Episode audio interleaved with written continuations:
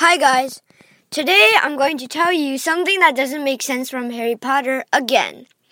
So, we know Harry in his first year got to Diagon Alley for to buy his books by Hagrid um, tapping his pink umbrella against a certain brick uh, on a wall. But in Harry's sixth year, Dumbledore was showing Harry all those memories and stuff, but in one of those memories, Tom Riddle didn't have a wand, and he didn't want Dumbledore to come with him. So how could he have gotten to Diagon Alley?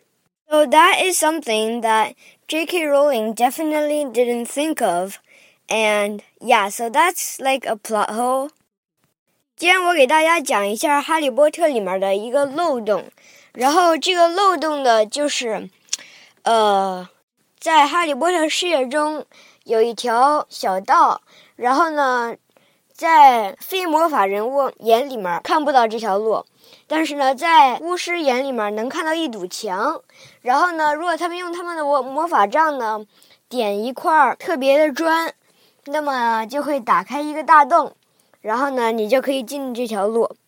哈利波特呢，怎么进这个路呢？哈利波特他当时没有魔法杖。